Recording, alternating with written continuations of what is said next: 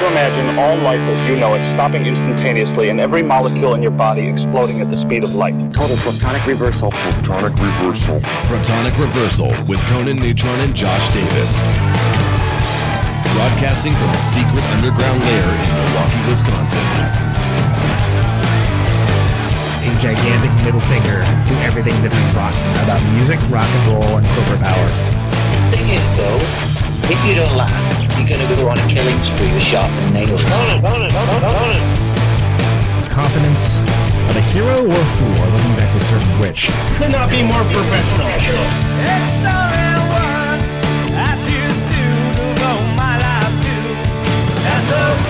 It means something. It means something.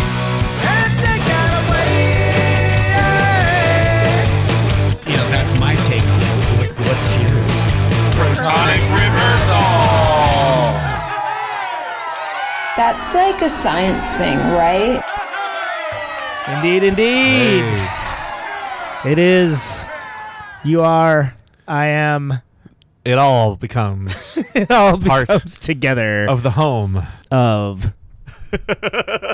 Well, Be now on air. Protonic reversal. All right. Hey, there. you go. Uh, hit, start the theme song over again. I didn't. I didn't. Hit, Ah, didn't hit the light in time. Every time it's like this. Every time. Every time. Every time. There's too many. Too many weird doodads and I'm like there's there's like a like a like one of those levers with the, the wheels like Oh, the, yeah. Uh, the wheel levers and it's wooga ah, wooga wooga like a a drinking bird pecks the seed down then the the scale goes up and like a bowling ball goes down the Yeah, a lot of people don't know that Rube Goldberg actually invented radio. it's a little known fact Deep cuts, everybody. anyway welcome to the one the only Protonic reversal. Got a great guest Josh Hell yeah, we do. Mr. Keith fucking Morris Man, that's awesome. Yeah, I'm, I'm uh, very excited. This has been a long time coming. It's uh, his uh, his autobiography is like one of the better books I've read recently. I've actually read quite a bit, quite a few books, but I thought it was very, very well done, very honest, very insightful, All right. a good read, A good read. which people often forget about. Oh, make it good to read. Oh, oh that's what you're supposed Sure. to do. You're supposed to make an enjoyable show. Oh. That's what I've been doing wrong. That's cr- I, I yeah, I totally blanked on that well, part. Fuck. Oh well, you know, from now on. From now on, starting starting now. Yep. Starting right now. Right now. oh yeah. All right. That's that's the material I got. got a, a funny man, uh, David Johansen. Wait, what? What? I'm sure he's a funny man. Why I, not? sure. I mean, he's he's a he's a very good actor. What if people just described odd characters as funny man, but like, no, no, No. funny man. He's no. a funny man. Like, let's. He's a funny man. Uh-huh. He's like an odd duck. yeah. It's like That'd be good. I get down with that. you could yeah you could you could you could you could you could start a bar fight like that. You, you up? really could. What's Yeah. up, funny man? if you're if you're looking to start a bar fight, Yeah. or uh, potentially run a radio show, It's kind of the thing of whoever was I, I can't remember who it was, but somebody uh, one of our friends, if you wanted like d- in a condescending way, calling somebody sports fan. Oh, as like, an insult or something. Yeah, yeah. What's up? What's up, sports fan? Ah, I see. Okay. Something That's- along those same similar lines. There. Yeah, I'm, I'm I'm not that sportsy, but that's definitely. Uh, well, see, that's the thing. So that's why you go funny man. yeah. Look, funny listen man's here. great. Listen Listen, here, here, funny funny man. man. oh yeah, in that in that sarcastic voice, it, Uh-huh, it- it uh-huh, knows exactly. that you mean nothing of what you say. Yeah, exactly, precisely, and yes, Exactly, precisely, and yes, and yes. the Josh Davis story. Ooh, It's actually not that bad. It's fresh. All right. Uh, so we're back from Thunder Snow. yeah, what a The we, the time it we. was. Yeah, Oh, it was we had such a wonderful time hanging real- out with our friends. good. It's real good. seeing some rocks and rolls, DJ in that fish cleaning room. Yes, that was a. fucking party. You were I was. you were you were on the floor, my friend. my, my, I did many James Brown power James Brown power drops. oh yeah. and uh, I, it felt fine at the time. And I'm gonna go ahead and say the next morning, Grandpa, Grandpa Neutron was like, "What was I thinking? Oh. It was a cement floor." Yeah, buddy. Yeah. Well, Oh, not enough not enough padding on the uh, on the old knees there. I, I felt no pain that night. So See, that's there that's the important thing. That's enough. but I felt all the pain the next day. But what a great time, and what a, what, What a great, great way to spend it. And um, I uh, made it through the glacial speed set without uh, completely embarrassing myself. So that was a that was a thumbs up in my book. absolutely had a great time learning good. those songs and playing with them. And You did a good job. Thank you. I, I uh, was glad to, glad to be able to fill in there. I had Ashley play the yearbook photographer song uh, at the acoustic jam that ended up being in my room. Oh yeah, yeah, Uh, yeah. That was supposed to be a surprise, but uh, Haunted Heads blew it. And uh, Oh, really? Yeah. and I was, and I, I mentioned the point that this is a real thing that I have never been surprised. Like, and no surprise parties, no like, like Yeah. any, any kind of like event based thing. I've never been surprised. Yeah. I've always, I'm not like trying to find things out, but I've always, It just always every happens. time. Yeah. Huh. I, I don't know what it is, but and that would have been fine. It Yeah. just would have been like, oh, there's more underwear on the floor than I would have expected to have. and Have people suddenly storm into, into my room with acoustic guitars. Whoops. Uh, you know, Yeah, it was like a, it's, like a, like a folk uprising. it's thunder snow. Exactly, It's but it, cash. it was fine. I had the opportunity to clean, so I felt felt great about it. Um, And it was actually nice because uh, I was in the room next door to you, yes, so I was able to go to bed and still actually be able to listen. very good. 'Cause very I had to get up and play the next day, man. I was Yeah. like, man, I got to be on stage in 12 hours. I should Yeah. probably go to bed. That's that's that's the correct move. That's Probably. the correct move.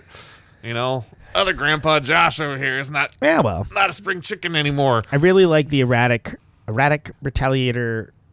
The band before you, erratic retaliator strategy. Is that what they're called? Oh god, they're Oh, yeah, something like that. I want to talk about long band names, but uh, I, I I quite like them. And yeah, they and were fantastic. I like them in a way. It was like I don't really you know how to describe this, or there's just a lot going on right now, and I Um, think it's the right amount of lot going on. Yeah, erratic retaliator strategy. Yeah, they kind of what what came to mind for me was um early Ween, except way angrier, like less stony and more of uh, here, I want to wrestle you. yeah. I, I I would I would say a little bit of like brain damaged austerity program maybe or something. Sure, sure. I mean the the the the, the closer. All I, I think all I really need to say is that it's, it's a two piece with a drum machine, and their closing bit was false starting Sweet Leaf three times and then stopping. Just, we're done. Good night. Yeah, that was That was pretty genius. It was blew me blew me away. It's good stuff. I think. I think. I think. Our, I think our guest for the show, uh, uh, Keith Morris, would appreciate their both their pluck and their um, and their their skills. Yeah, absolutely. Oh, the skills. Yeah, dude, they were awesome. The music, like the songs were awesome. And the one- the- banter was weird. the one fella uh, is a really good fast rapper too. yeah, So that's that was a surprising skill. I didn't. No, so, okay. Yeah. And they're- just like I mean, like the four by twelve, like uh, had thirty of the four, and like the top left one had the. Uh, it was boarded up as if it would- like you know there had been like a going out of business sale or something, Yeah. which I just found to be Yeah. a bizarre aesthetic that absolutely worked. The the fourth speaker abandoned. the the, uh, the bass player had on like a uh, like a robber mask with a "Listen to Kate Bush" T-shirt on. So yeah, yeah. it's a good. Even the dichotomy. guitarist amp, which looked, just looked like the vintage radio. Yeah, there's just a lot going on, and, Yeah. and uh, but I, I I really appreciated that. I thought they were great. There was a lot of other great bands. You know, the Motherfucker Set um, Yeah, I mean, was wonderful. Yeah, uh, Um, Haunted Heads were amazing, like always. They killed it. Uh, got- Buried. I hadn't seen them in a long time. yeah, They yeah, were- they're great. The God Eaters, Korean Oh. Jeans, Snoove experience. the, yeah Ascension great. Part One. All of a sudden, it's just like what? what? Uh, wha- yeah, and Carlin Reed had, the- had the best uh, take on it after the after the the, the first song improv improvisation, etc. Is uh he goes, all right, see you guys next year. Yeah, Be like, oh man, that's hilarious. it was. I mean, like I loved like the other half of the set too, but just like I did not expect like It was free a nice. jazz. It was a nice thing. Yeah. yeah, like no one expected. No one free expects jazz. free jazz. It's true. like the Spanish Inquisition that way. Uh, why don't we listen to some music? We're gonna have Keith Morris on Yeah. shortly. Uh, we'll be able to play like 17 off songs. I think. Yeah, right. Isn't like one of the? Uh, Do the entire first EP just now. yeah, I, th- I think that that you know that would that'd be good. What's what's that one called? I forget. Um, I could have actually prepared this, huh? Eh, Eh, well, eh, eh, preparations. I mean, you- I don't know what you want to. Fuck. Here's Upside Down live at Vice Records. Sure.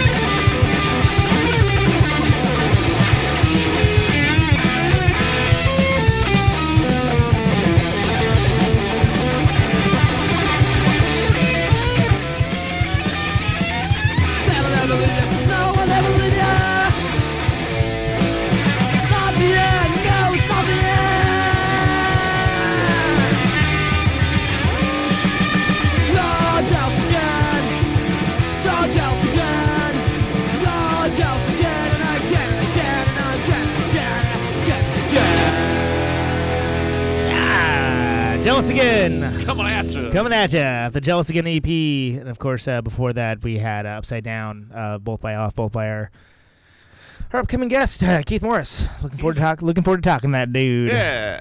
he's a good, good, uh, good, good ass, was good ass front man. That guy. Tell you what. H W H A T. Tell you what. Who or what are you speaking of? From Yeah. the side. From the deepest part of the South. Seven syllables. yeah, there sure is. oh, man. Um, nope, that's the wrong one. Inside, That's at least they're inside jokes about the show. Uh, Yeah, I was gonna say I don't. Normally I'd be ready, except I'm trying to do this other Nah, bullshit. I know. So. I know. Uh, what else is going on? Uh, let's see. Uh, you're getting ready for tour. Wait, here, here we go. Oh, there we go. Yeah, oh, no, stop, wait. stop, stop, stop, Hold on. with the thing. Is it still is it going? Wait. Hey y'all. We're motherfucker. Hey y'all. Actually, Hey, y'all's pretty good. Did you know that we're from Georgia? we're from the deepest part of the South. You fucking say it then. We're from the South. it has seven syllables when I say it. Hey, y'all. Hey, we're motherfucker, and you're listening to Conan Neutron's Protonic Reversal. Pretty much one of my favorite stage handies of all Yeah. time. if I could only just like take out my obnoxiously loud laughing, because that was like the first time I was like, I think it was like the, th- the second or third one that I gotten, and like the first one where I was like, oh no, this is the station ID. This whole conversation. Yeah, this is it. Like so, I tend to keep my caterwauling uh, howls of laughter out of it before, but yeah. Ah, well. what you gonna do? Great, great, great stuff. uh, yeah, Grand old times. playing playing some shows and shit. Yeah. that's happening. Yeah, Um, getting some records together. Yeah, man, it's a lot. It's a lot. I thought there wasn't going to be a show today, and there totally is. The Conan Neutron story. but it's a good one. I'm looking forward to talking to Keith. Yeah. Uh, we're gonna have him on It's a uh, long very time sh- coming. very very shortly. It is, it is a long time coming. We've been talking Um, about this. Yeah, we've been talking about this since I started being on the show. I think.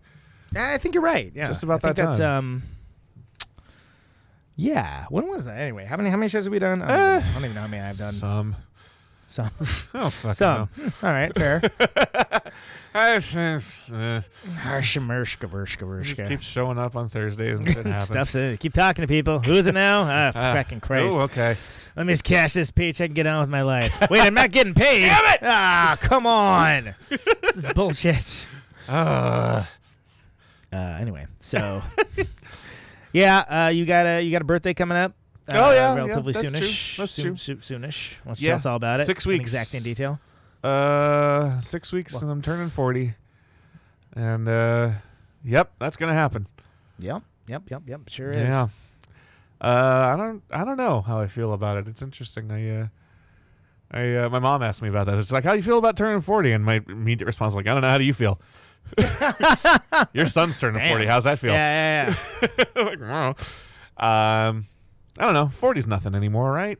I don't think so. As a, as a dude who is 40, I don't think so at all. Right? It doesn't No. feel any different. She's forty. What's different? I didn't say I didn't feel any different. I didn't say it wasn't that big of a deal. Well, It's not, not it's not it's not nothing, but it's you know I, I've I've I felt the way I feel for a very long time. I feel like I'm one of those people that was a see, that's yeah. to a certain degree uh, old before my time, but will still be young after my time. I don't know. Was what being old the whole time means you're still young, right? I don't know. or something. I yeah, it, it feels different. Doesn't feel different. Who Yeah. knows?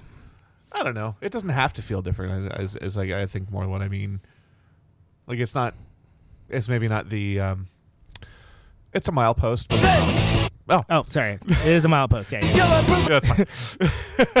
I'm gonna let me cut you off abruptly with one of the best punk rock records of all time. All right, fine. Group Sex. Uh, we come back with Keith Morris. I'm.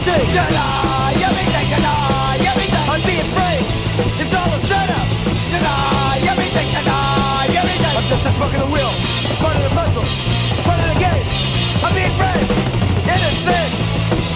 Proven guilty. Deny everything, deny everything, deny everything, deny everything. All right, we're here with Mr. Keith Morris. Yes.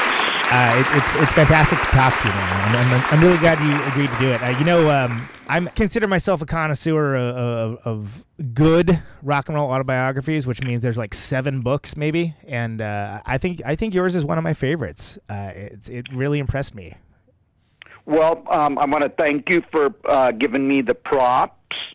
And uh, yes, uh, I got to sit here and say it's probably the greatest book ever written by a guy who was in a band or a person that was in a band. I'm, it, it's as good as anything Bob Dylan wrote or, um, you know, all of Henry Rollins's books.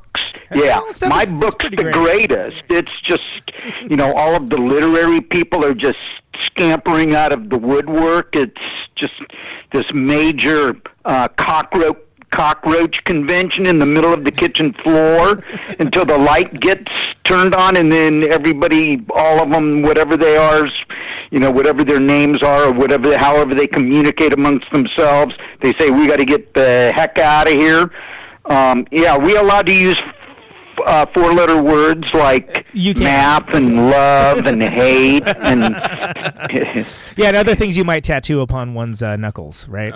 Like a Robert, Yeah. Robert Mitchum style. Yeah. uh-huh Uh, yeah, it was a good read, and one of the reasons I really liked it is because uh, you got a, a, a an idea for just your journey into uh, you know punk rock and, and expression and, uh, and and music, but also you got a lot of slice of life that just felt like really honest. Like it, it was definitely like unvarnished, but for sure had like the poignancy that is sort of like happens with you know sort of like an American life, and I, I'm I'm not sure why that people seem to strive for that a lot.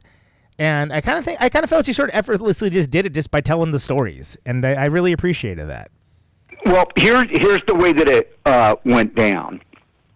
Um, I was I was approached by my uh, booking agent, who books whatever I do musically. He said it, it's it's your time to write a book.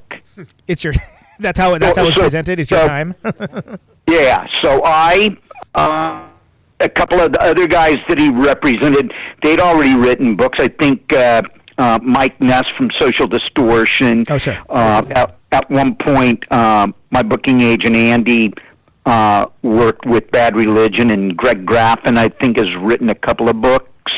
Uh, but anyways, he says it's your turn. Uh, so the guy from the book company contacts me. Uh, we have lunch, and then he suggests, um, you know, uh, you need to have somebody uh, co-write the book with you. Uh, apparently, what he was suggesting is, yes, I know that you probably struggled to get a C minus in any of your uh, English classes, and uh, I uh, at first was kind of put off because I'd already started writing stories, writing chapters. My problem is that I talk in circles and I go on and on and on, and there needed to be somebody that just sat there and said, you know, you're talking too much. You need to Right, now. right, you need to just shut up. You know, you need to just like leave it where it's at. See, if I had been left to my own devices, you would not have read a book. I would still be working on the book, like you'd still be year and a talking. two years later. You know, so uh, he introduces me to the the uh, a guy named Jim Ruland, who I had absolutely no idea who he was. Um, but he he'd he'd given me some info that he was on the Flipside magazine staff towards the end, and now writes for a fanzine called Razor Cake. Oh yeah. we know it well. And I'm familiar. I'm very familiar with both magazines, and it's like, okay, I'll sit down with the guy. I'll talk to him. It it turned into a friendship. We ended up. I think we probably sat in my living room, um, maybe fifty hours, sixty hours, and then we got in the car. And because he said we've got to go to all of these different locations because you know you'll be standing there and you'll be looking at the place and then all of a sudden uh, there'll just be this fountain of information coming out of your mouth and all of these stories and I was here and they were drinking in the alleyway and everybody was smoking and then you know somebody dumped a beer on somebody and it turned into a big brawl and you know it just turns into a big festival and a big party and all of that fun stuff. And um so I, I believe we probably spent about 80, 90 hours total on on uh, me telling stories and him saying, "Well, you told that story before. I mean, I'm going to listen to it again and I'm going to record it, and you might say a few different things, but uh, for the most part, you already said that story. So uh, pay attention." You know, and it, it, we we we had a rewrite. You know, um, at one point I had gone to Henry Rollins, and Henry Rollins uh, s- stated to me that you're going to probably have about six to seven rewrites of your book. Really?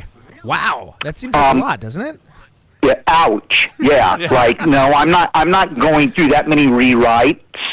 You know, when you change a the to an and or a we to me or what, you know, whatever gets changed. I mean, Mm, and ultimately, we we had. I, I believe we had. four or five rewrites. And when I say a rewrite, you know, we just we you reread the book mm-hmm. and make sure that whatever you had changed before is still intact. Right. And then we have the big meeting with the the big uh, conference call with the the book publisher's lawyer who she says you can say this but I got to raise a red flag here and you can't say that. And it's like my publisher uh, is a totally cool guy. And he said you know, we're not here to be tossing dirt around and turn this into some TMZ, some like bullshit, gossipy, you know, which is like a lot of people buy these books because they want to like read the dirt. Yeah. And it's like I throw around some dirt. I sugarcoat a few things. um, uh, ultimately, um, there, there, there, there's three chapters in the book dealing with some of the bands that I manage. I have one of the guys in one of the bands reach out to me on Facebook, and he said, "How could you write what you wrote about us?" Right. And he, he he said, "I thought you were my friend," and I said, "We're friends." I I did not write anything ugly, nasty, or horrible about you guys. I was fired. I was shown the door. Yeah. I told the story, and I did not sugarcoat it. And he ended up apologizing to me. He said, "Keith, I didn't know that it affected you the way that it affected you."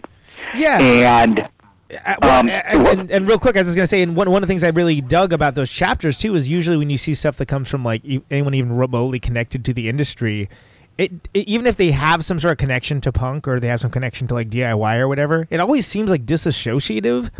It seemed very natural, like it was very easy to tell like how you ended up doing that, and and uh, like I just kind of felt like I'd never seen that side of it, and. I, I, don't know why, but I, it, did- that that just seemed incredibly unique to me. So it doesn't surprise me that he just would not have any knowledge whatsoever of like your side of things. Well, you you have to understand that, that uh, I managed a couple of bands that signed uh, uh, insanely large record deals. Yeah. This was when the record industry, all of the people, they were they were tossing around million dollar, two million, three, five million dollar deals. Yep. And Different times, my um, friend. I I I I have absolutely no idea how much they signed for at Capitol Records because the, their their A and R person had already figured out that I was not going to be a part of the picture Yeah. before any any any con contractual things. You know, our thing was done on a bro deal. Like, hey, I love your band. I'm going to work for your band. I'm going to do this. I'm going to do that, and um, and we did it. Now, the other band, um, I was told if you're going to tell some of these little stories and these tidbits in the chapter involving this band, you're going to need to get verbal permission. Ah, yes. Yes. Um, so uh, To avoid that I, am calling this. Uh, I'm calling this person and asking her if it's okay for me to talk about when you pulled the knife on me and tried to stab me in the chest. right. Is that cool if we talk about that? That would be nice. Thank you. right, and um, sh- she said no. You know, she Ah, right. she had all of her different reasons, and I respected all of her reasons. So um, there was only so much dirt. And it was like I loved uh, those bands. I worked for those bands because I loved those bands, and I wasn't going to let anybody come swooping in and and uh, give them some kind of sweet talk and send them on the wrong paths. And I was eventually, when I was let go by both bands, that's exactly what happened. And it was like, you know what? I have no, I have no control over this. Go out there and develop drug deals, and continue to be the alcoholics that you are, and let all of these big wig people uh, just blatantly lie in your faces, and you know all of that kind of stuff. And it's like, you know what? I'm still friends with a lot of the people that were in those bands.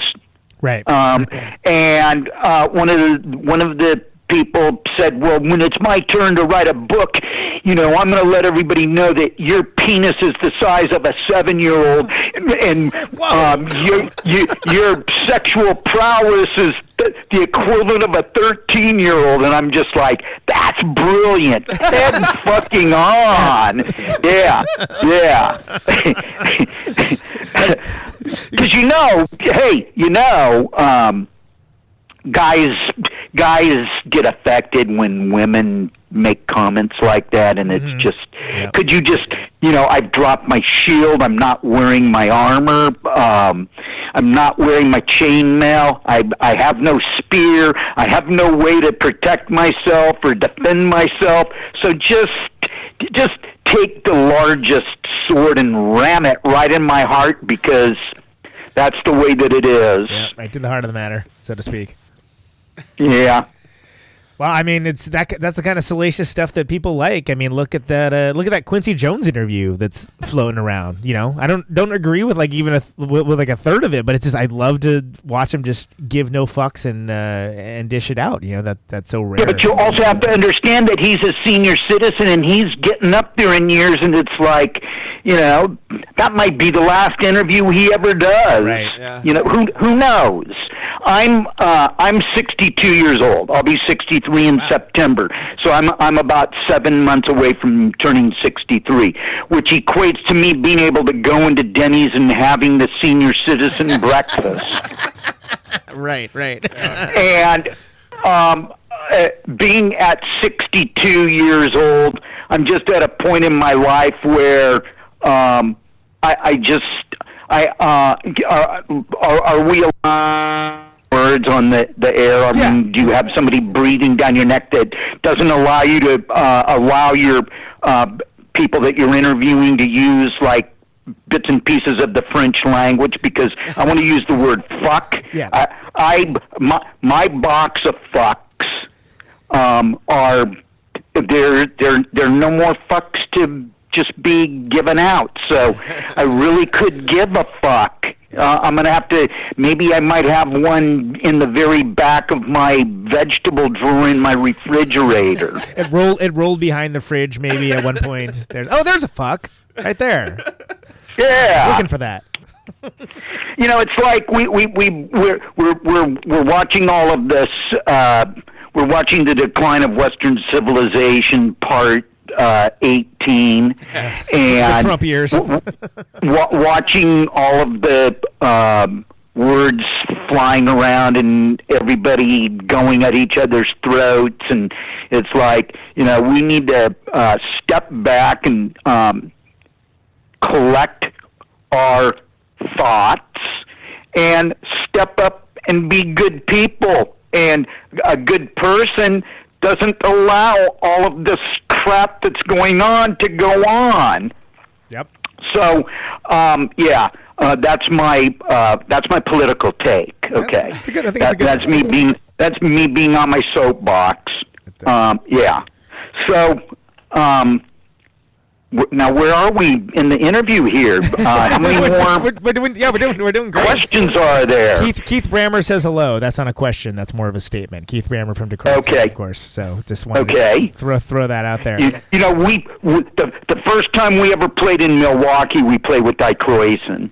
I believe it. and that that was the that was it was an early show in a bar. It wasn't like the regular, you know, let's find a VFW hall or a Moose Lodge or an Elks Lodge or um, maybe we have like a, a venue that holds 600 people that might have a bar, but it's like you get a stamp or you get a you you know you get something that says you're old enough to purchase a drink and you're only allowed to buy one drink at a time. We played the show.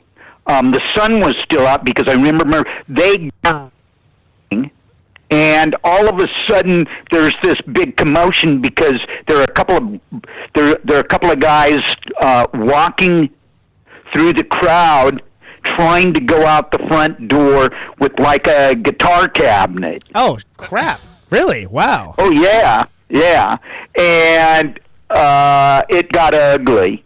Like the the guys got chased down the street.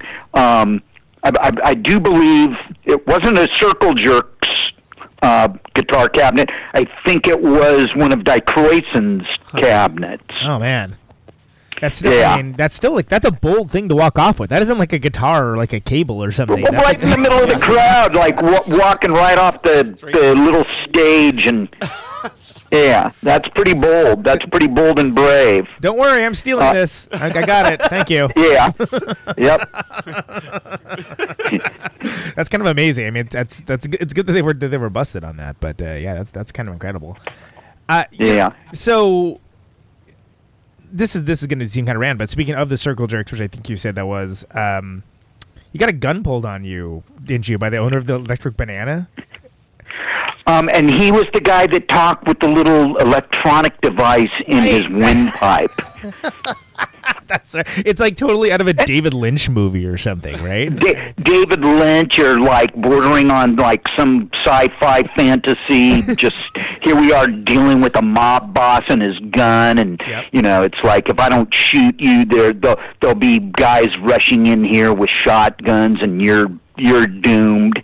Um, what had happened was um, we played a sold out show, and uh, at the time, we had Chuck Biscuits and Earl Liberty playing in the band, and Earl Liberty um, on this particular tour was the guy who would uh, deal with the promoters and collect the money if if we if we were getting paid two hundred and fifty dollars or five hundred dollars or if we were getting paid a percentage of the door. It was up to Earl to go in and collect what he was supposed to collect. And the guy was sitting behind his desk and he pulled the gun out and he said fuck you i'm not paying you. And he fired like three shots into the ceiling. And earl by by by the the second shot earl was already flying out the door you know setting the new world record Uh, turns out he had a career as a uh, long distance runner, so I don't blame him.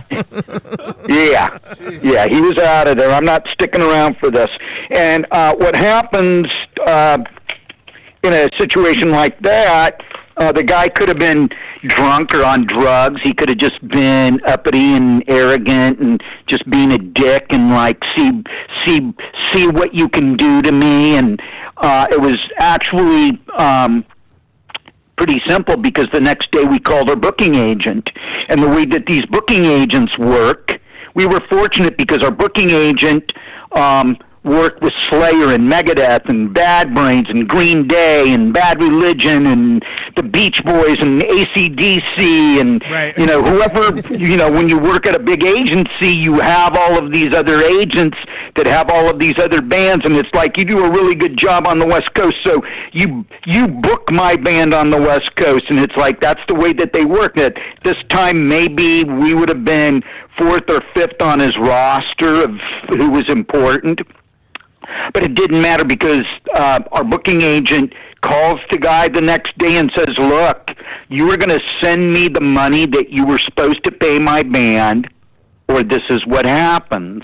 Right. I get on the phone, and I it's like a chain uh, chain letter type of thing where sure, yeah. um, you uh, I tell five people, and those five people are supposed to tell five people, and those other, you know, it just keeps growing and growing and snowballing, and that's the way that these um, indie and and even um, agents that worked at big agencies work. It's like Yeah, you want to yeah. fuck my band. I'm I'm I'm going to let every agent that I know Right.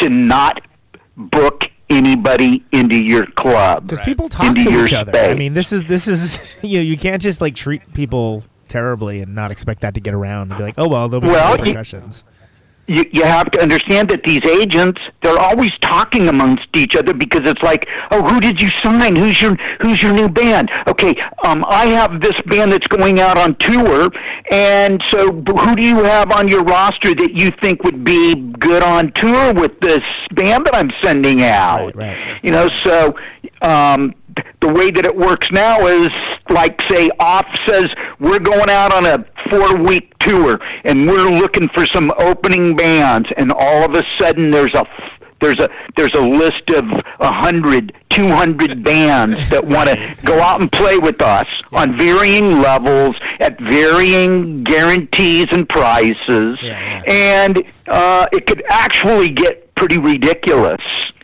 you know, having to sit around for a couple of days listening to bands that yeah. some of these bands are bands I pr- probably would never really listen to, but it's like now I'm in a situation where you know, we're in survival mode. We're going out. We got to present the best bill we can present. Right. So how do you go about looking for looking for the, the right band to fit that bill? Is it more like you know, is it the best combination of hey, we like their sound, they're gonna pre- bring people in the door, they're not total assholes? Like what's I mean, obviously Well, there's a there's- metric. They're, they're, the, the metric or the way that we measure these bands is um, w- what kind of a draw do they have? Do they mean anything? Yeah, you know, yeah. when when you go out there on the road, do, are they going to be? uh, Are they going to bring ten people? They're going to bring yeah. uh, 30 people? They're going to bring 50 people? What do they want as a guarantee? What if they want $500 and they're a band that only draws, you know, Flies. 10 people? you know? Yeah, yeah. Uh, what, uh, what, what kind of people are they? You know, have we heard any rumors about any of these bands? Are they you know, drug we don't, users? We don't want to. We don't want to take a. We don't want to take a bunch of dickwads out with us Right. Exactly. and it happens. You know, we'll hear a band and go, "Wow, we love this band. We want them to go on tour with us," not knowing what kind of people they are, and then getting out there and finding out that they're just some of the most horrible people to ever walk the face of the earth. You know, and that uh, is a reflection on us too. And we're out there we're older guys. Um, we expect a certain amount of respect, just like we will, you know, we will show you respect if you show us respect. It's a Yeah. two-way street. You know, it's like the, it's like one of the lines out of the Bible. I've never read the Bible, but I've heard the line 800 million times. It's like, do unto others as you would have them do unto you. Right. So, um, there you have it. The the band could be the, their record could be just uh, uh, earth shattering. It could be brilliant, and they could be just like asshole number one, asshole number two, asshole number three, asshole number four. Yeah. Like what what are we, what are we doing with these guys on tour with us? yeah, yeah, exactly. The, the music's great. Shame about the people. You know that kind of. Right. right. You know, and we, we, we, we, to this day, we still hear about, you know, certain bands that we have the utmost respect for on a musical level and find out that they're just, they've they've just said horrible things or have done horrible things. I mean, we're all capable of it. We all have that within us. It's just there's no there's no goody two shoes except for uh, Adam Ant. He's uh, He's you know whatever whatever that yeah. song is, goody two shoes or whatever it was. Yeah. Um, but you know, we, we, we have this respect for one one another. Um, you you know, you put in the effort. You you wrote the songs. You recorded the songs. You worked on the songs. Now you're out playing the songs, um, and that's all great. That's all a plus. But then you find out that some of these people are just they're dickweeds, and it's like okay, it kind of uh, uh, it kind of removes some of the wind out of their sails.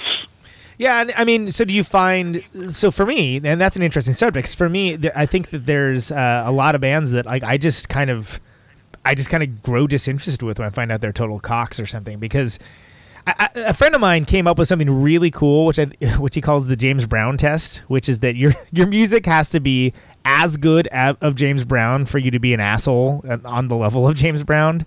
Uh, for me to care Okay, well that's an an that's that that's a that's an interesting concept. Um, James Brown, pretty much. I just saw something where they were comparing Bruno Mars to James Yeah, Brown. come on. Uh, It was like, are you kidding?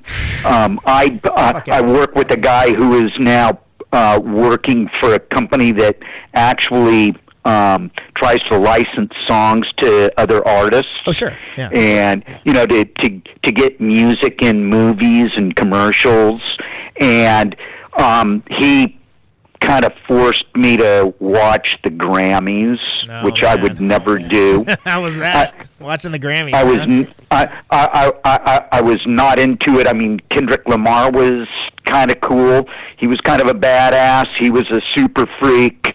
His his his stuff's actually, you know, kind of it's up there with, you know, um, like Public Enemy and NWA Sure, and sure, yeah. uh, the Geto Boys and all of those Wu Tang Clan. You know, those are the people that I listen to of that genre. Uh, none of that equates to Grandmaster Flash, but uh, anyways, um, Ken, Kendrick Lamar is. Uh, I give him like a a B minus, maybe a B, and then I got I got to watch a Bruno Mars uh, performance.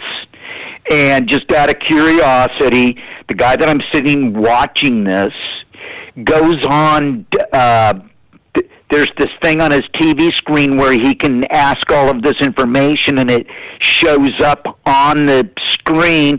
And it took eight people to write the song that won Bruno Mars a Grammy. And I just thought, you know, one of my friends has a uh, music conservatory about a block and a half from where I live on Hollywood Boulevard, and I have the utmost respect for my friend. I I, I appreciate the the music conservatory.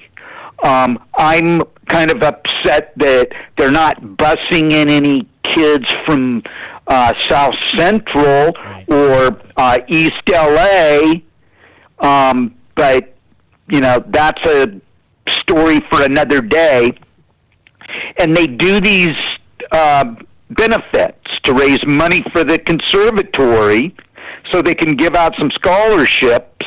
And they have Bruno Mars play in the parking lot, and the parking lot. You put 500 people in the parking lot, and it's like you can't move. And I, I, I appreciate, I appreciate all of that. You know, I can sit here and say, I don't like Bruno Mars's music. I don't care for his music, but th- him doing something like that that's cool. um, means that he cares about the community, and I will I will give him a ton of props for that. That that I think that you're right. That does go a long way, and that almost to the point of you know the whole GGBB phenomenon, good guys bad band. Uh, because I personally think his, his music is kind of Velveeta and dangerous, and it's I, I appreciate that he's a he's a great performer and all, but yeah, the fact you told me it said, it said eight people to write that song, it's like it sounds like music by committee to me, so that makes sense. Yeah. but I mean that as an insult, to be clear. So I just nailed the I just nailed the lid on the coffin down for you. Okay, Right, pretty But much. Getting getting back to James Brown. Yes. Getting back to James Brown, there there are certain people out there that you don't compare anybody to. Right. Right. James Brown being one of them. Yeah. You, you have you have James Brown. You have Jimi Hendrix. Don't don't don't tell me about uh, Stevie Ray Vaughan. How great a guitar player Stevie Ray Vaughan is. Exactly. Are you on. fucking kidding? Stevie Ray Vaughan. Stevie Ray Vaughan is, isn't even on the in the same galaxy as Jimi Hendrix. Um, you know, there are just people that are like that, and you know, bow down to the greatness of James Brown because that's what that's about. For sure, man. I was doing power drops this last uh, this, this last weekend. and then you ripped out the crotch of your polyester slacks, and you uh, you you tore your uh, crotch ligament. right, exactly. That guy did that. And you're you're you you are now on a uh, uh, walker, and the the the front end of the walker has wheels attached to it. And scarves like Steven Tyler or something. Uh huh. yeah, I mean, like, what, what would take me like a week and a half of touring to build up the endurance for? That guy was doing like, you know, the first five minutes of the show. You know, that guy, that's, I mean, Right. no, right. no comparison. But that said, this ain't about me. This is Keith. You're you're like one of the most badass performers ever. And as a dude of five foot eight, I always appreciated that like you were like a fucking lit power keg every time I've ever seen you. Just uh, like in a way that I, mean, I think the story uh, in the book that's so great about you and uh, you, you and Greg. You're like hanging out. And uh, you know, it wasn't like, "Hey, you're the singer of, of this of this band, this idea that I have. Like it just happened from your natural enthusiasm for music, and it was such a cool moment in that way that happens with so many things that I love about punk rock of just it kind of happening naturally. Like you were is just like the, the right thing at the right time. Uh, that was something. I mean, did you? it kind of seemed like you were being you, frankly, in, in that part of the in part of the book. Um, I I have um, jumping around. had a, uh, I, I I've had a couple of people that have read the book that have chimed in, stating that um, I'm just an opportunist. Wow. And I, I, I, want- I, I, I'm going to take this, being an opportunist, I'm going to take this opportunity to say, um, we we travel certain paths, and certain things happen on our paths. Uh, we have uh, distractions. We have stop signs. We have red lights and green lights and yellow lights, and we have U turns and you know detours. But the fact of the matter is, is that as, as we're traveling this path that I guess we're. Uh, uh, that now I'm going to reach out and make this just amazingly pompous, arrogant, uh, brilliant statement that it's life. We are uh, afforded certain opportunities, and um, here's a perfect example. We have this rash of people every time. Um, a, a commercial comes on TV and there's some kind of really amazing song attached to it, uh, whatever genre it is, mostly the punk rock genre, like Iggy or the Buzzcocks or or Devo or or the Ramones being in a Budweiser commercial. You're not supposed to do that, and it's like, hey, fuck you. These these bands work their asses off. This is part of their reward. And wouldn't you rather hear the Ramones on a Budweiser commercial than say, um, fucking um, Loverboy or you know fucking lover boy. Quarterflash or you know somebody like that who really doesn't deserve to be on there or what have you. Um, it's like we're presented opportunities. If we don't take the opportunity, there's somebody right behind us that will. Mm-hmm. Um, now, I, uh, in, in my integrity, and I, I, I- I'm quite proud of this because there are certain things that come up that I will uh, shake my head and nod yes, my approval, yes. Uh, yeah, we. I'm totally down for doing this because I paid this company, you know, five hundred thousand dollars over the course of the year because I drank all their beer, what have you. yeah, I'm going to do a beer commercial for a beer company that I drank while I was a drunk. Yeah, I want my money back. um, nice. nice. um, you never thought about that. One. we um, off was offered a Harley Davidson commercial. All right. Now I'm scratching my head over that one. Um, Harley Davidson doesn't really mean anything to me in my life, except that my dad rode Harleys when he was 16 and 17 years old. He used to race Harleys. Yeah. Okay, that's fine. But then my old man uh, split a guy in half on a on a freeway when the guy tried to uh, cut lanes and hooked his front wheel onto the bumper of his my dad's VW and it ripped him all the way up to his rib cage and then my dad said if I ever catch you on a motorcycle I'm going to punch your face so hard I'll kill you Damn. Yeah. So, anyways, getting back to the Harley Davidson, they wanted us, they wanted off to do a cover of a Beatles song, and I'm scratching my head, going, "Well, what do the Beatles have to do with Harley Davidson, and what does off have to do with Harley Davidson?" And we don't have any tattoos, and we don't wear, um, you know, motorcycle boots, and you know, we're not part of that crowd unless it's the, the weekend warriors who purchase the brand new Harley and get in their gang of 12 guys and ride across the countryside. It's like we we have nothing to do with that, so I'm just going to have to say even before I run it in front of the other guys in the band, I'm just going to have to step up and say, no, we, we can't do this. I I the Beatles are one of my all-time favorite bands. Yeah. You know, they're they're right up there with James Brown and they're right up there with Jimi Hendrix. They're they're kind of untouchable. And um, wh- what Beatles song would you want us to? I want to hold your hand, or Yeah. you know, I saw her standing there, or what period? Um, yeah. Eleanor Rigby. You you want a punk rock version of Eleanor Rigby? or?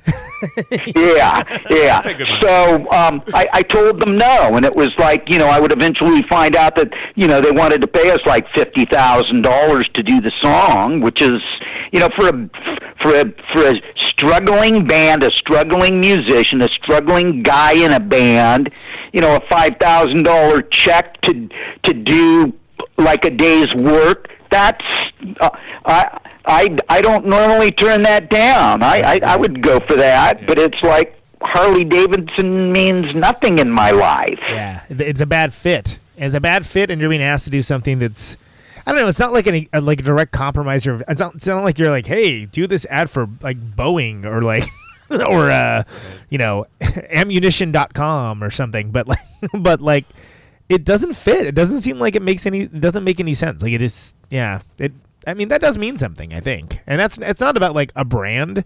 It's just about if something feels right at the end of the day. I think that's that's what it seems like to me. Although, yeah, that seems like that'd be good money. And or what they represent, and then now we see they're closing down their major um, factory. Yep. You know, they have a like one of their big factories is, is in the Midwest, Yep. and they're closing it down. Mm-hmm. You know, now we're now we're of course getting into like a political thing, and that's it's, it's okay. not We cool. We don't. Uh, yeah, but we don't need to. we don't. We don't need to. There, there, there's enough finger pointing and uh, all of that fun stuff. So, yeah. uh, complete change of subject. I really loved finding out that um, uh, Group Sex was uh, named by uh, Jeffrey Lee Pierce. I, I thought that was amazing. that, that, that like was a, just a small tidbit that made me so delighted. Well, what happened was um, he was my roommate. We're sitting in my living room. We're listening to whatever we're listening to, carrying on, drinking beers. Speaking of Budweiser, um, and Like uh, another another another plug for Budweiser beer. Jeffrey Lee Pierce of the Gun Club and or Jeffrey Lee Pierce of the Creeping Ritual, getting ready to become the Gun Club. He and I are sitting in my living room. We're listening to music, whatever we're listening to, and he said, "Keith, I'm starting another band. I gotta, uh, I gotta uh, get out of this band that I'm in right now because the guys they're not players. They don't, they've not learned how to play their instruments. It's just kind of like we're just strumming and." doing stuff and it's just not to my liking and I got to start a new band and I need a name for my band. And I said, "Well, well, what, what what's the deal? What do you what do you, what do you, what do you have in trade? What do you have in return?" And he said, um, "Here, take this song." And that turned into group sex. And if you listen to the song, it's basically a punk rock version of it's a small world after all. It's a small world after all. It's a small, small world. So, um, yeah, Jeffrey pulled one over on me, Right. and um, I, w- I will throughout time, even even um, R.I.P. Mr. Pierce. Um, you you pulled a fast one, and when I catch up to you, um, maybe I'll uh, pants you in in in public, or um, uh, we'll, we'll go to the mall and I'll go up to the second floor and uh, pour a drink over the rail on top of your head. That's a great image. I like it. A Budweiser, of course, sponsored by Budweiser. yeah, man. Like it, it's it's the kind of thing that like that sort of conversation and something that was the sort of slice of life stuff I l- love so much in the book because it just kind of you know it reminds you of who who you know what what punk rocker worth the salt has not had similar sort of conversations you know just sitting around like having a drink like hanging out oh yeah you know talking about i'm gonna start this thing and you know, like whatever. I, I need to think of a name. I hate coming up with a band name. By the way, it's even worse now, as as I'm sure I don't need to tell anybody. Um, yeah, that's a that's that's a great slice of life story. I, I love that. Oh, uh, you what what, what you're uh, getting at is that um, we've run out of great band names and They're all taken. um, yes, I am. I mean, do you agree? Do you think that that's just like? I mean, I'm amazed. Like, Off is like, wow, what a great, not only what a great band name, but what a great punk rock band name. And I was like shocked that there wasn't 17 bands already with the name Off. no, there's only one other band with the name. Uh, they're called the Offs. Right. and they're up in San Francisco. And my story about them was they uh, played with. I think we played. It was the night we played with the Dead Kennedys, and the Offs played, and we got through playing, and their lead singer. Um, I started to go up the steps to go into the dressing room behind the uh, Mabuhay Gardens, and the lead singer from the Offs came up to me and he said, "That was the most horrible thing I I've ever heard." kind of like, "How fucking dare you? You call yourselves a band?" And I'm I'm I'm on the steps, and I'm at about the the fourth or fifth step up. Which meant if I really wanted to, I could have kicked him in the face Right, right, yeah. You get the perfect angle. But or kicked him in the chest. Yeah.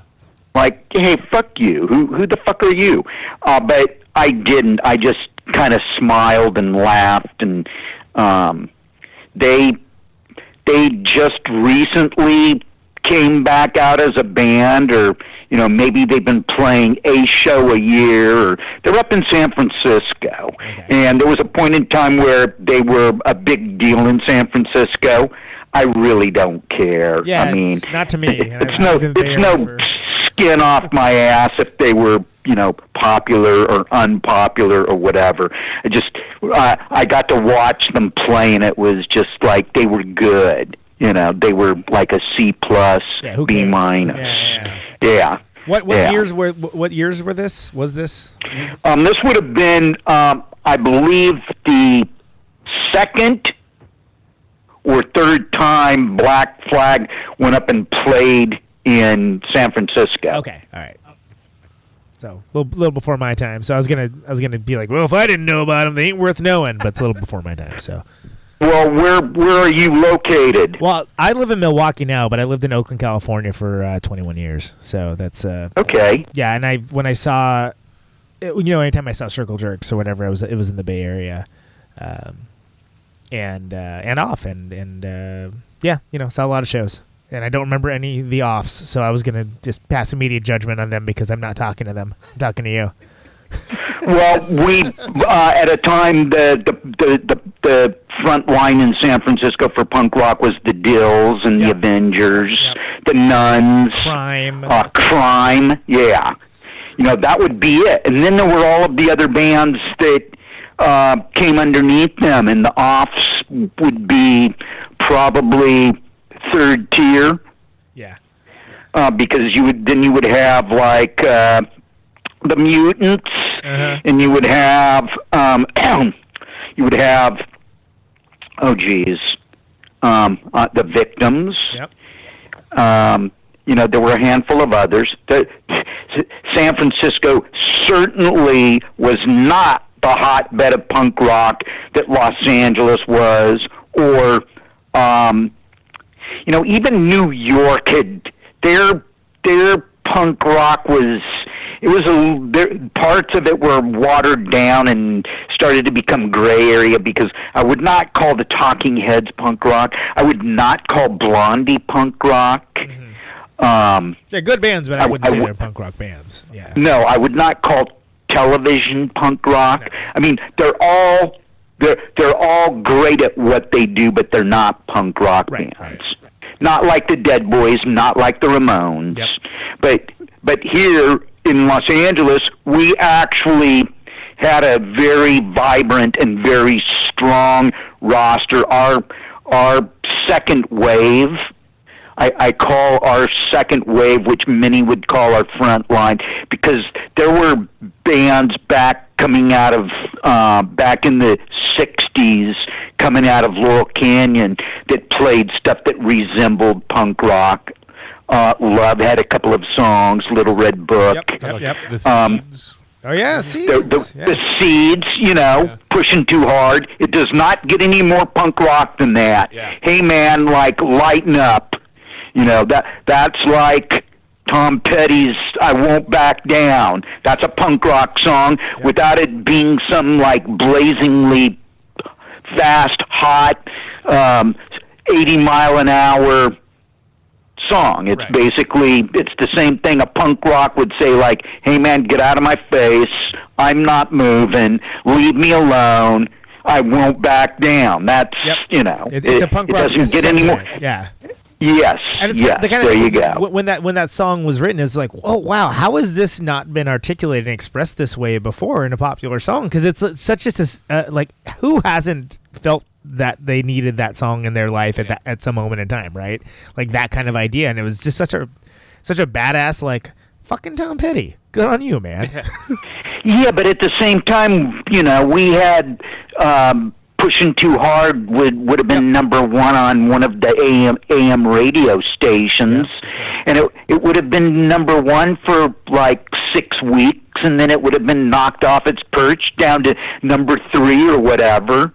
You know, and the Seeds were constantly playing in Southern California. Um, In a better So- world, man. The Screamers in a better world. Oh yeah. okay. I mean, in a, in a better world, the Seeds would have been a household name. You know, like that's uh, it's it's crazy how much it was like happenstance almost, right? Right. And uh, yeah, but like all of the like this bands like the Seeds planted the seeds for what came next, and that you know there was a Well, that I I count them as being the first wave, and then you know our second wave here in Los Angeles. Um, a lot of the people lived in Hollywood, so it was in the beginning. It was very much like just a club or a clique. Hmm, okay. It was maybe maybe a couple of hundred people. Like maybe these bands there'd be three or four bands, five bands playing at the Whisky a Go Go, and it, and and it would be kind of uh, also gray area because there would be some other bands playing that maybe really weren't punk rock that were just put on the bill because they needed to fill out the bill. Um, but we we had um, X, We had the bags, we had the eyes, we had the controllers, we had the plugs, we had the screamers. If there were no screamers, there would be no Nine Inch Nails and bands absolutely. like the industrial bands. Um, so, you know, I considered them second wave, and our second wave was uh, pretty untouchable. Um, I'm I'm I, I'm part of a group on Facebook that's uh, punk is punk's punk's not dead, but I feel like it, or I'm almost dead, or what have you. And and the constant the constant thread is who created punk rock, mm-hmm. the the English or the Yanks. You know, and it's like, oh, well, the the the Yanks want to say, hey, Iggy and MC5 and Dead Boys and and you know the the the the the English don't understand that the New York Dolls came over there. Malcolm McLaren brought the New York Dolls over there, and then when the New York Dolls left, Malcolm McLaren was thinking, "Well, I got to do something that resembles these guys, so I'll do the Sex Pistols." You know, and as great as the Sex Pistols were, um, you know, they would they make two albums? Yeah, you know, I and mean, then Johnny Rotten was off being Johnny Lydon and doing Public Image. Yeah, oh, yeah. Which I- I, I, you- you know, Public Image is uh, a, a perfect um, follow up to the um, Nevermind the Bollocks. That first Public Oh, so Image good. album is Yeah, it's rips. pretty pretty brilliant. Keith Levene, fucking ripping it up, man. Like that's that's some, Oh, yeah. good stuff. You know, and if if there was no Keith Levene doing the guitar parts that he was doing, there'd be no Edge, there'd be no U2. Absolutely. Yep. Yeah, it's it's weird to think about, especially considering you know that. Well, I was just gonna say, dude, dude never really got his due, but I think there's also a lot of self sabotage and you know some. There's, there's Oh yeah, sad yeah, parts to that story yeah. as well. No, there, there. Um, uh, in, in my next book, I've already been asked to write another book. Nice, because exclusive. because this, this book this book is uh, apparently did um, much better than what they thought it was going to do. Awesome. Nice. So um, they they came back to me. It, it went into a uh, third printing. That's awesome. And it's a good book. Normally, uh, normally a book of my stature um, might uh, scratch its way out of, struggle its way out of, straggle its way out of the first pressing. Yeah. And when they got in, when they started up on the second pressing, it was like, okay.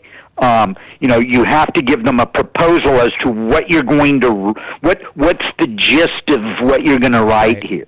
My, my first book is My Damage, which deals a lot of it has to do with me doing drugs and drinking and being a freak and doing stupid shit, and then uh, having my epiphany after I beat up a girlfriend in a kitchen in a party in Beverly Hills, and everything has just been my world is all roses and all the women smell great and they're all lined up for miles to you know kiss me on the cheek and tell me how great I am. And um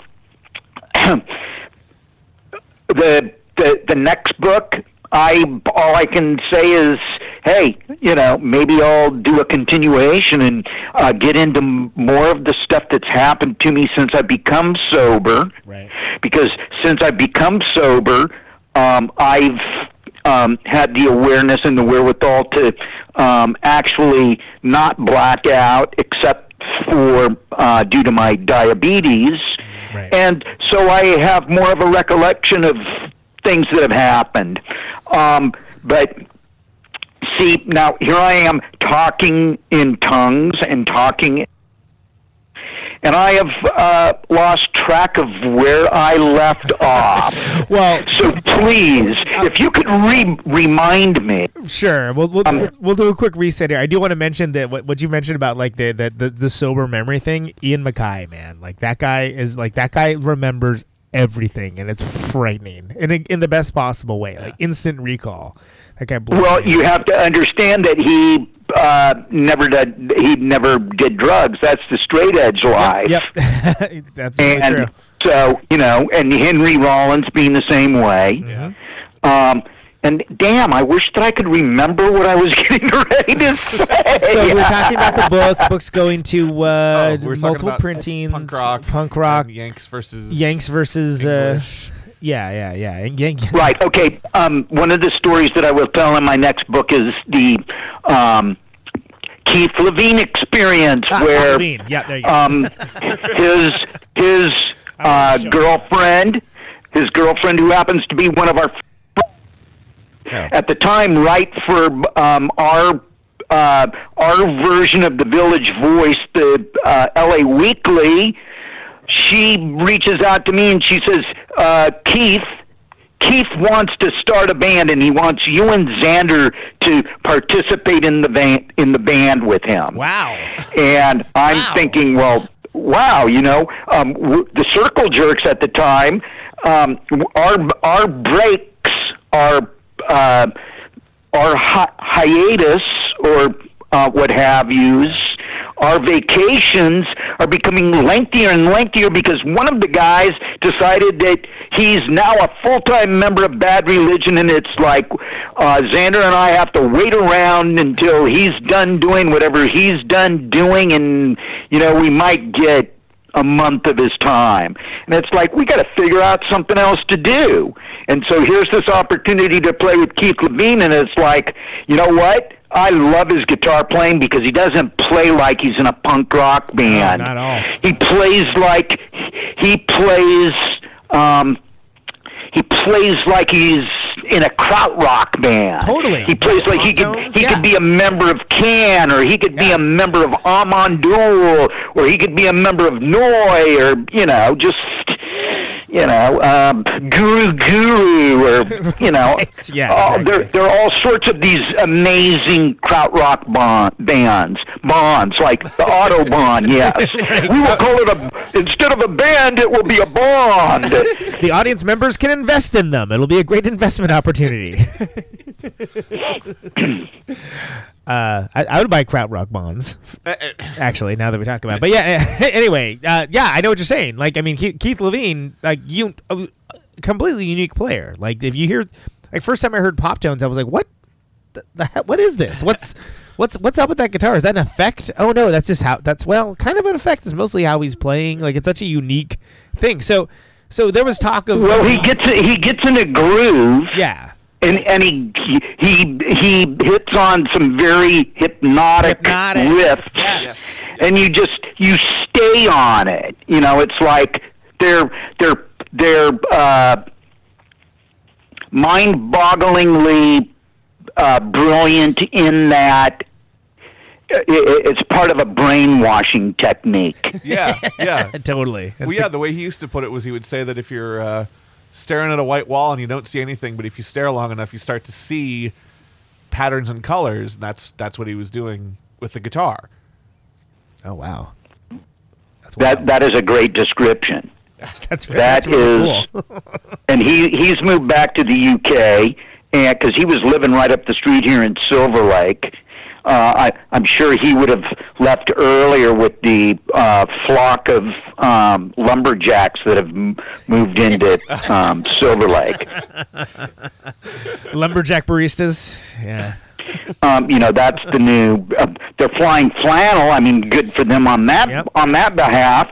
And they are wearing boots, but they're they're not monkey boots or Doc Martens. They're like, yeah, I'm a lumberjack. I got my axe. I'm gonna go chop down a forest because that's what I do, and that's how I pay my rent.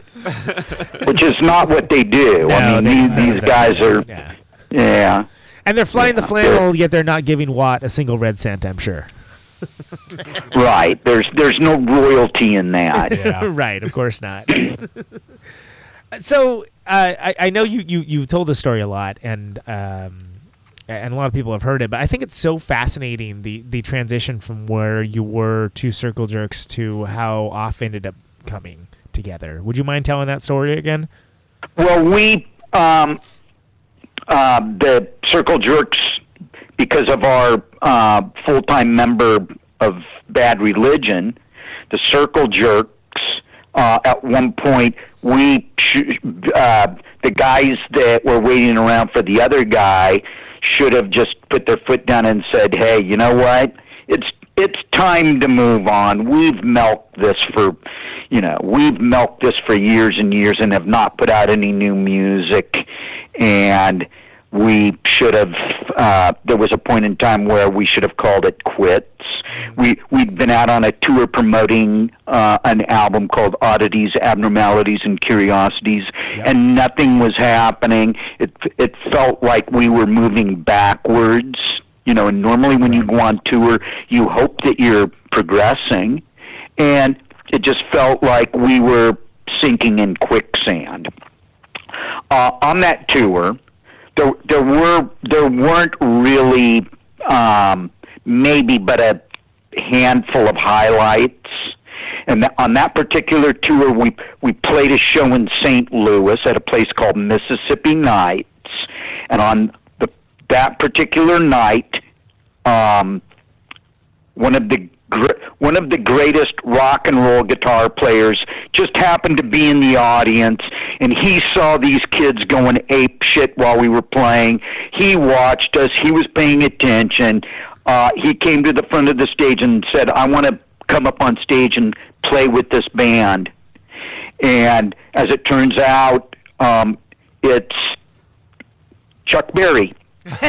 And it's to um, our, our guitar player um, looks at everybody in the band and says, just, just play out of this note, follow his note, follow along, and he will, once he hits the chorus, you'll know what the song is. right. And so here he is playing um, Roll Over Beethoven. And I'm just in awe. I mean, he's one of my greatest, he's like one of my great rock heroes. And I'm just in, I'm in awe to the point where I, um, I don't know what to say. I don't know what to do. I can't even sing. I'm just my jaws on the floor. And he looked at me and he said, waved a little bit and rolled his finger and said, "Sing along, man. Come on, John. Just sing along." and so I like jumped in on the choruses, roll over Beethoven, tell Tchaikovsky the news. Um, and the kids go ape shit. You know, the kids. Uh, any any of the kids that were in the know that had any kind of roots, any kind of history, knew who he was and knew his importance.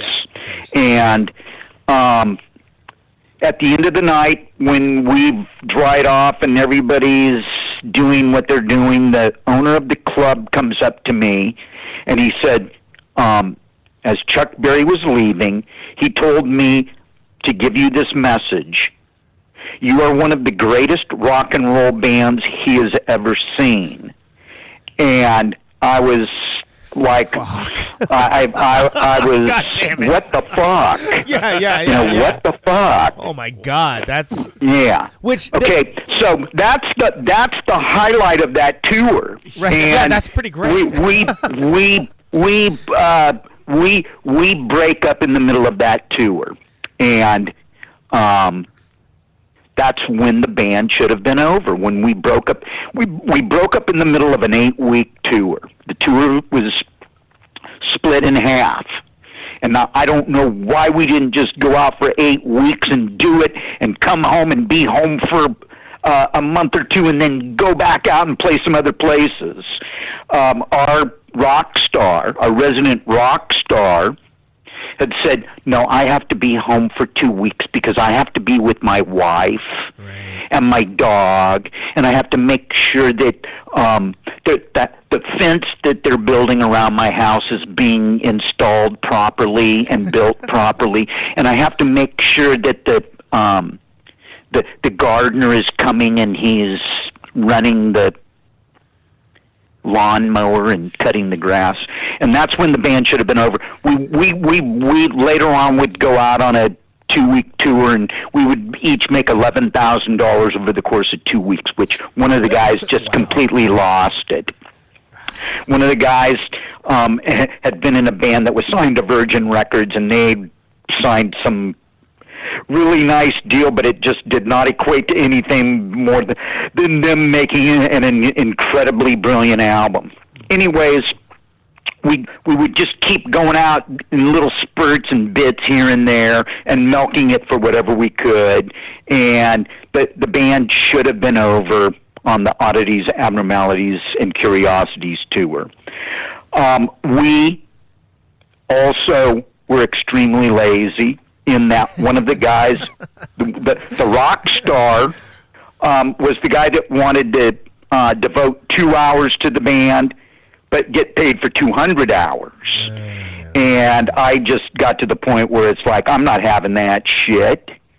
You know, nothing gets done with with that kind of mentality and ego tripping and all of that kind of crap. So no, um, we eventually get to the point where um, a couple of the guys in the band are, well, let's write a new album. Let's write a new album. Let's write some new songs. And I, I, I would get together with one of the guys, and I was just not motivated. Right. I was I was not being moved in any way.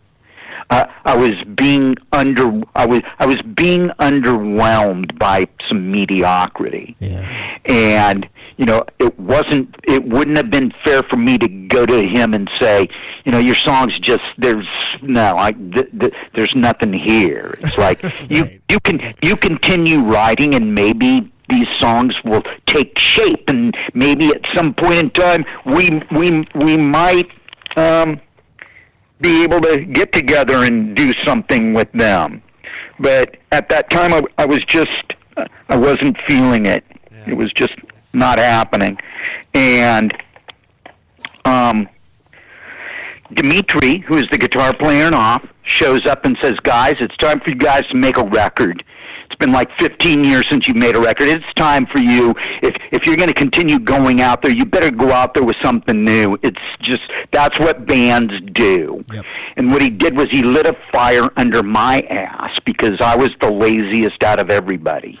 but I also knew I also knew that our rock star, our resident rock star, was a continual performer at the Vans Warp Tour every year Right. on some level, playing in front of all of these kids.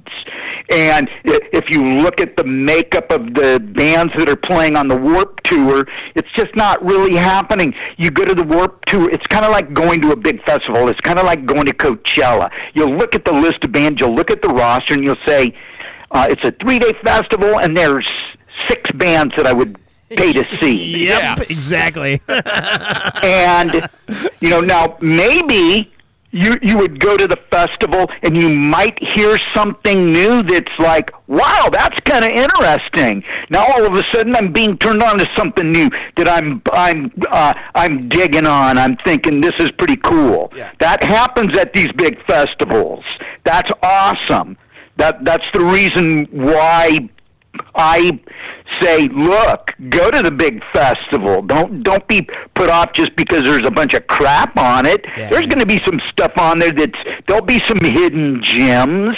There'll be some things that perk your interest. Anyways, getting back to the Warp Tour, this guy's on the Warp Tour like every year. And it's like he's used to playing this watered down commercial. And i'm i'm not bad mouthing. There's certain bands that are on the warp tour that are t- totally happening. And and get t- 10 thumbs up. And there's certain bands on the warp tour that let let let's be serious now and let's get real. There's no reason for this band to be in existent existence except that you know they're they're they were playing trumpet in the high school marching band. Right. Yeah. and we can blame that on the all the ska bands. Yeah. and they're not all bad, but the, the majority of them are. Anyways, vast majority, yeah. there, there's a certain mentality that happens on the Warp Tour, and uh, now all of a sudden I'm I'm uh, sitting the the aura coming off of this uh, rock star guy is that of somebody that pretty much that's what he knows. Yeah.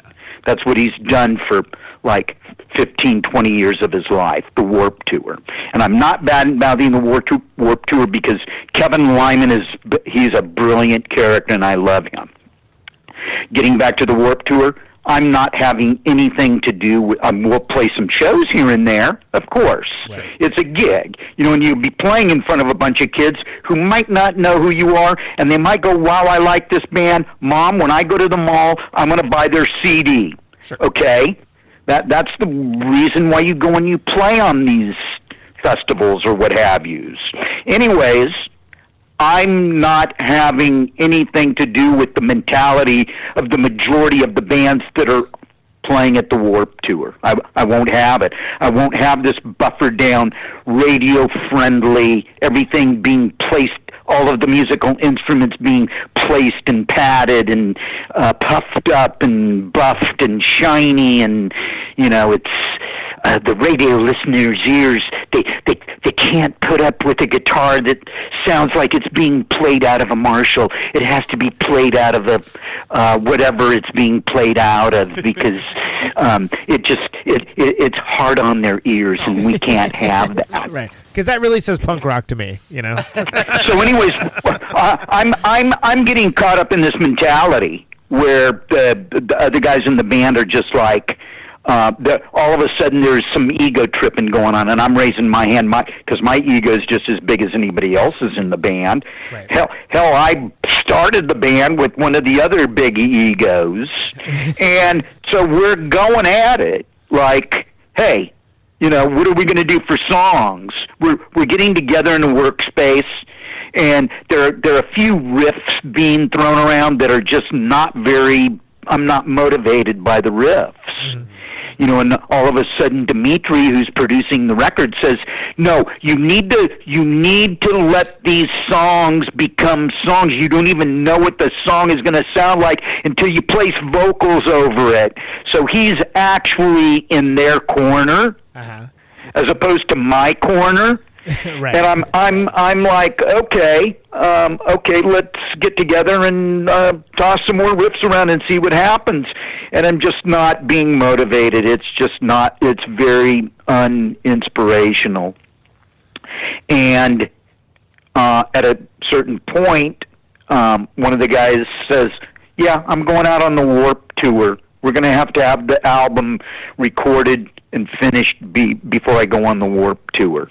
So now all of a sudden, we're strapped back onto a schedule that we thought we were um, shaking ourselves loose from long enough to, you know, have like three or four months to actually work on material and be creative and get into a vibe and make something really happening.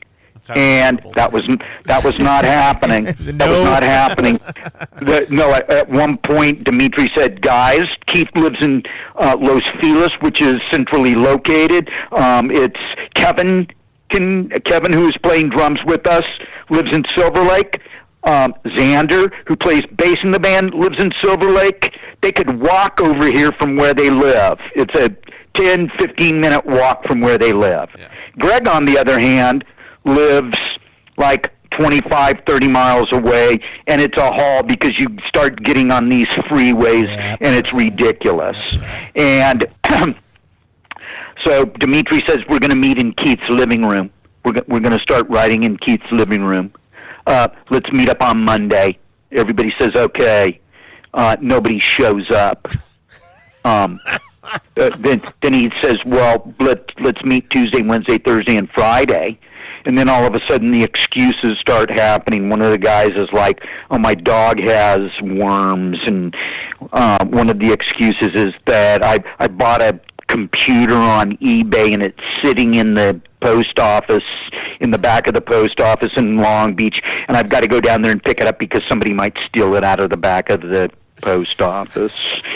And That's a very specific um, excuse. one of the guys shows up and it's Dimitri is just kind of riffing on his guitar and um the guy that shows up is not really down with Dimitri playing guitar and um he's the guy that didn't want to work with, with Dimitri but said that he would just to like make all of this happen just to make an album happen um and he would be the guy who would eventually say, "Well, Dimitri's not punk rock. Why are we working with him?" Yeah. And it just started to uh, Dimitri and I. D- Dimitri looked at me one day and said, "Keith, the only way this album's going to be made is if you and I write the songs for it."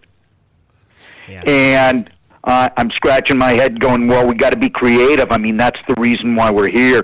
So let's continue on our path." And you know, we start getting further into these songs, and I'm telling him during a break, it's like these guys aren't going to have anything to do with this. This music is just too rough for them. This music's too harsh. This music is too real. This music is. Um, we're going back in a time machine to a place where uh, a couple of these guys they were never there. Right. You know, Yeah, they yeah. might have heard some of this stuff along the line on their timeline, but they were never there, so they won't get it. And what what had happened was Dimitri, um, I forced Dimitri to at one point start standing up while he was playing the guitar. And I said, "You're not you're not going to do the butterfly, which is what the metal players do, and a lot of the speed metal players do, where they've got a pick going up and down Yeah, on the sure. string, rather than Yeah. what rather than what Johnny Ramone or Link Wray, Yep. you know, these guys that did the downstroke. Downstroke, it's like baby. you're supposed to be angry. There, there's there's an aggressive, angry, excited. Um, you're aiming at the floor. You think of the the worst person in your world, and you look at the floor, and you put their face on the floor, and you hit those strings like you're punching that face on the floor. Yeah, man. and he he and I come come up with a batch of songs and we play them for the rock star and he's excited like beyond excited. And then one night I get a call at 10:30 I'm I'm in bed. I'm getting ready to watch a DVD or read a book or read a Time magazine or what have you. I get the call at 10:30 and the first words out of his mouth are we know you're going to quit the band because of our decision, but we've decided not to work with Dimitri. and so I ask him, uh, when you say we, uh, who are you talking about? Yeah. Is it the he mouse said, well. Kevin, Kevin, Zander, and I have decided that we don't want to work with Dimitri. And so you need to call Dimitri and fire him. And um, that was when, because it wasn't, the, the, the, the conversation only lasted about 10 minutes. I, I said, you know what? I'm not calling Dimitri and firing him. Um, you started this conversation off with the line, we know that you're going to quit the band because of our decision, but we've decided not to work with Dimitri. And I said, you're right. Uh, I, I I quit, and um, put the put, put the phone down. I di- I didn't just slam it into its little holster. Uh, I put it down. That was the end of the conversation, and I was fuming.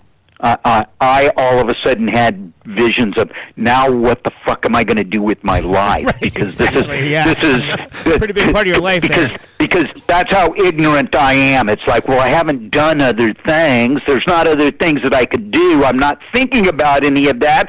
I'm just thinking about, you know, I'm quitting a band that I started. I helped. I was there when it first started over 35 years ago, and now I'm quitting a band that, yeah, okay, yeah, I'm fuming. It takes me about half an hour to have my epiphany and come to my realization that it, it, it is what it is, and there's some kind of um, fork in the road. There's maybe this is an opportunity. Remember, we talked about opportunities. I, I guess this is this is this is a sign saying continue doing what you're doing with the person you're working with and it's been all uphill for me i've never been this busy being in a band even with our breaks i have not uh, in, in my entire life, with the exception of about the last seven or eight years have ever spent more time on flights, in airport terminals, um, huge dirt lots, long, long lawns Yeah. surrounded by trees and forests, um, playing with more bands than I I can't even start because we made a pact that we were going to try to do something different. We weren't going to take the typical route, which was when Pennywise asked us to go on tour, when Rancid asked us to go on tour, when uh, Rise Against or Against Me or you know, all of these bands asked us to go on tour with them. We're not going on tour with any of these bands. We're going to be very selective. Uh, what we are going to do is, um, all of a sudden, because we lucked out and got um, like a eight and a half, nine in Pitchfork. Uh, the one of the first calls we get is from Coachella Yeah. Yeah. and and they ask us to play Coachella. It's like, why are you asking a hardcore band to play Coachella? Right. And they said, well, this is the offer that we would like to make make for you. You know, we just read that you were like one of Pitchfork's critical darlings, and we said, you know what? That's a good chunk of dough, and we could base a tour on the money that we're yeah, going to man. make Yeah, yeah, Coachella. Hell yeah. And so we went out there and we played in a tent in front of about seven or eight thousand people. And all of the people at the front of the crowd were um, girls and women in hot pants. Not bad. And That's okay. wow. Yeah. How, how could how could you not get excited about that? you know, all of the all of these years playing to a bunch of sweaty, you know, over testosterone, you know, raging hormones, athletes, wet fucking I'm going to touch you with my elbow in your face Yeah. and I've got boots for your testicles and here's a knee for your shin and you know after years and years of that and I'm I'm not bad mouthing that because that that's that's the crowd and that's what we do you know sure, for and and here we are playing in this air conditioned tent in like a hundred degrees weather. Granted, a lot of the people that are in the tent are just there because it's air conditioned. Sure. Well, but they still why, they, yeah. they, they they they they're still um, they still have to listen to us Yeah. you know whether they like us or not and so maybe maybe we get 50 new fans or a 100 new fans you know and what what happens when you look off the front of the stage and there there are girls that are actually dancing and singing some of the lyrics it's like are you kidding i'm down for this Yeah. so we um the path that we chose was that we were going to go out and we were going to play music festivals Yeah. and and what was happening at these music festivals, we were playing with anybody from The Cure Right. to Wilco Sure. to uh, orchestral maneuvers in the dark Right. to Yeah. T- TV on the radio. Now, no, yep. you can laugh about all of these bands, and you can scratch your head and wonder, well, um, what, what, what, what, what do they have in common? Why would you play with them? The fact of the matter is, is that they're they're thousands and thousands and thousands of people at these festivals, and somebody looks Yeah. at the roster of bands and goes, "Off!" with an exclamation mark. Who are they? Right. Hey, I'll, I'll, Check I'll- that out. I'll, I'll I'll walk for ten minutes to see them. You know, it's the the whole idea of playing at a festival is you're playing to a whole new group of people that would not fucking pay to see you. Right. Right. And so we did that, and it, it, it worked to a degree. I mean, it wasn't a smashing success, and we didn't sell hundreds of thousands of compact discs, but it was. you, you hel- help forge your own identity as your own band and kind of created your own world.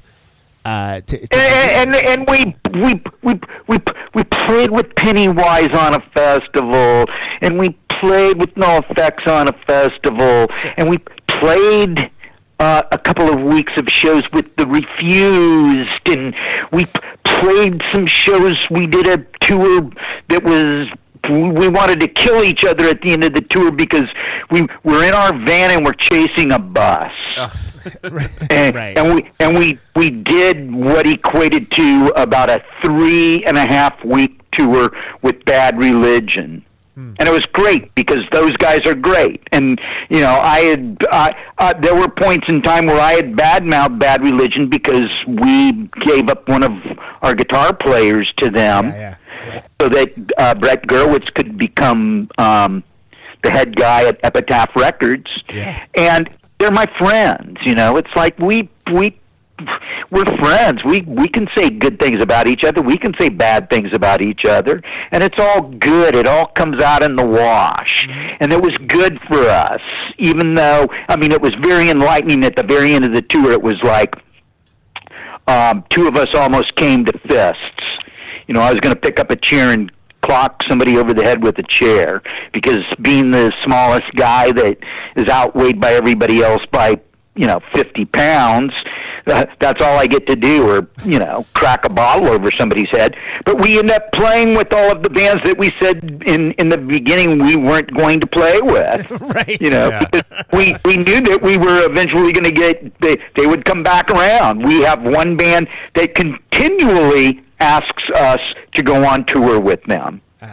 And we continually say no. We love you guys. You guys are sweethearts. You're great players. But we don't care for your music. Right. and your crowd uh, for us to play in front of your crowd they're not going to get us. Yeah. they're they're not going to understand. They're not going to understand that we want to blow things up It's coming from a we different place. Yeah. we we we we we are uh, about politics, even though we're not always about politics, and you know we're about social situations and uh, equality and um, you know bringing everybody together, even though it's an uh, angry, ugly message.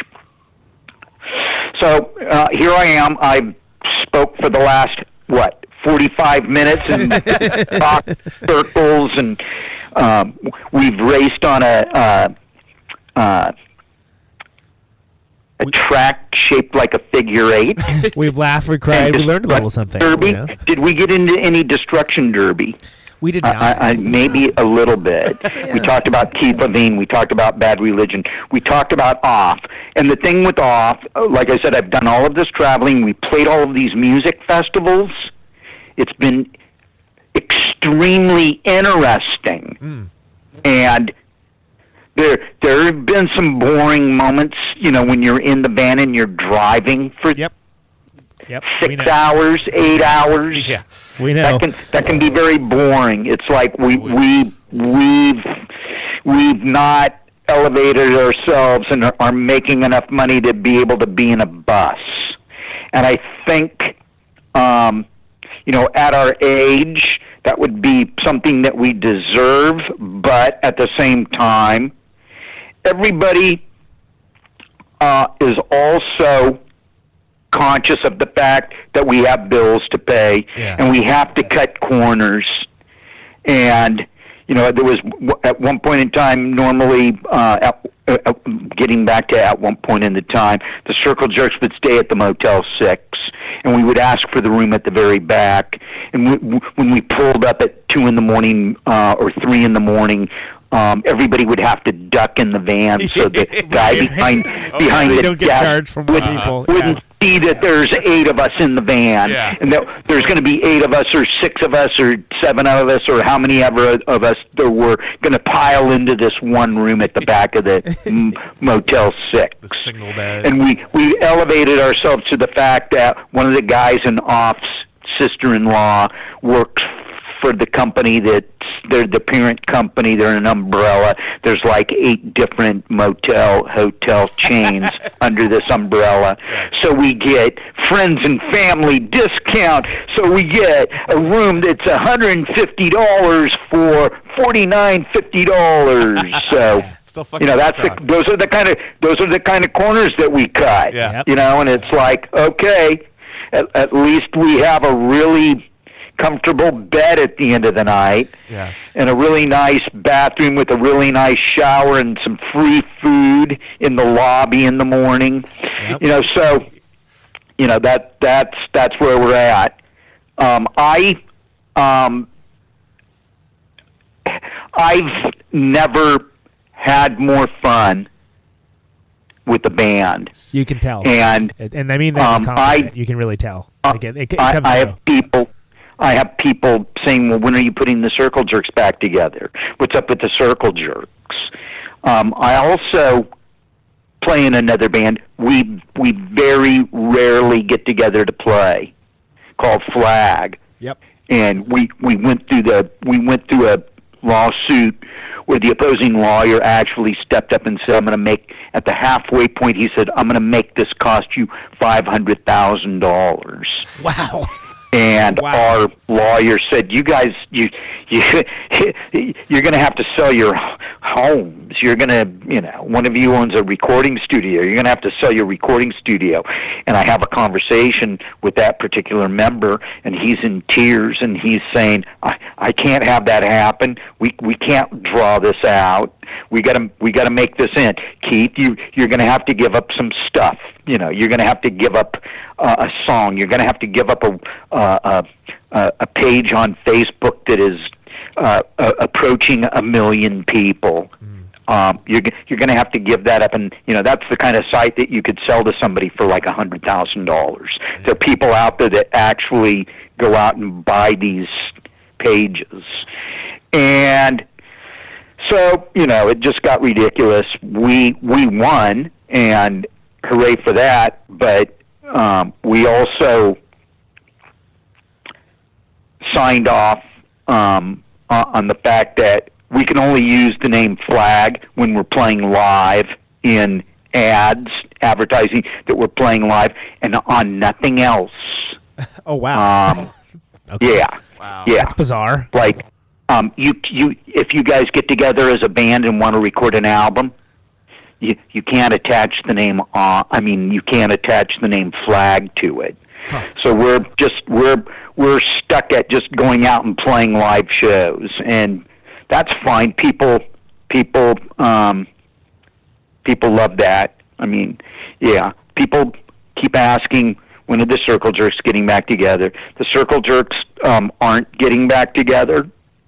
Um, maybe uh, say um, I somehow uh, develop a headache that I is so bad that I've got to go to the hospital and they tell me you uh, need brain surgery and it doesn't really your chances of getting through it are uh, zero to whatever. And uh, I would say okay uh, how long do I have to live? And then they'll say uh, two weeks I'll say okay guys in the circle jerks you want to show up and rehearse for like a couple of days and then we'll go out and we'll play two or three shows and uh, call it a day. You know maybe like it might would it would have to be some kind of a scenario like that. Right. uh, I, I have all, already um, because the all of the um, offers that come in for uh, uh, for I keep going to off, which is the band that I'm in, Yeah, but for fine. the Sure, Circle. Jerk, That's fine. for the, for the Circle Jerks, I have um, turned down four hundred thousand dollars worth of shows, and these are all like festival, like punk rock bowling, Coachella. Coachella made us an offer that was you're not supposed to if you're in a if you're in an active band and you turn turn that money down. Uh, you better have an insanely brilliant, genius reason for turning that kind of money down. And it's like, I, I, I, I earlier in our conversation, I said one of the guys shows up for two hours and wants two hundred. He he he wants to get paid for two hundred hours, and it's like I'm not having that. I'm not gonna. I'm not a. I'm not a part of that scene. Yeah. I'm not a part of that scene. There was a point in time in the Circle Jerks where we, our drummer um, Keith Adolph Clark had quit, and we had to replace him. And the drummer that we replaced him with was somebody that I chose. Um, and he and I got in a rehearsal space for three to four hours a day, five days a week, for two months to learn the songs. Wow. Drums and vocals. No bass, no guitar. wow. Drums and vocals. High concept. Yeah. Yeah. Yeah. And we worked our asses off.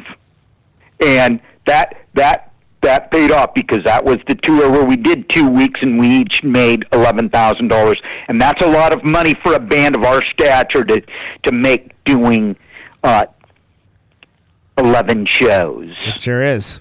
You know that that that's good money, and you know I, I will brag about that. And I don't normally brag about anything, but that was a really great run. Well, and you put in the work, It didn't so- hurt. yeah. It didn't hurt that some of these places that we went to, we hadn't the Circle Jerks hadn't played for in ten years. Right. You know that that certainly helped. Sure. But um, no, I'm um, I'm in no hurry to do that. I'm just like I'm happy. I, I'm busy. I'm I'm doing some other things that I would not normally do. Getting ready to work on a documentary. Uh, working on three movies. Uh, off. Actually, we're going to film a movie. We're actually writing songs for the soundtrack for the movie. That's awesome. We've already filmed the first 15 minutes of the movie and you know, it's like let's let's have fun. Let's do something different. Let's go let's let's go somewhere else. For sure. Yeah. You know, let's let's break a few rules. Let's bend a few rules. Why the hell not, man? And I'm I'm I'm enjoying life. I mean, I've got a bit of a cold. This weather here in uh, Southern California is horrible, and it's like this. This will make me sound like a whiny ass crybaby, um, pussy boy, or whatever. You know, whatever the Republican term is for it now.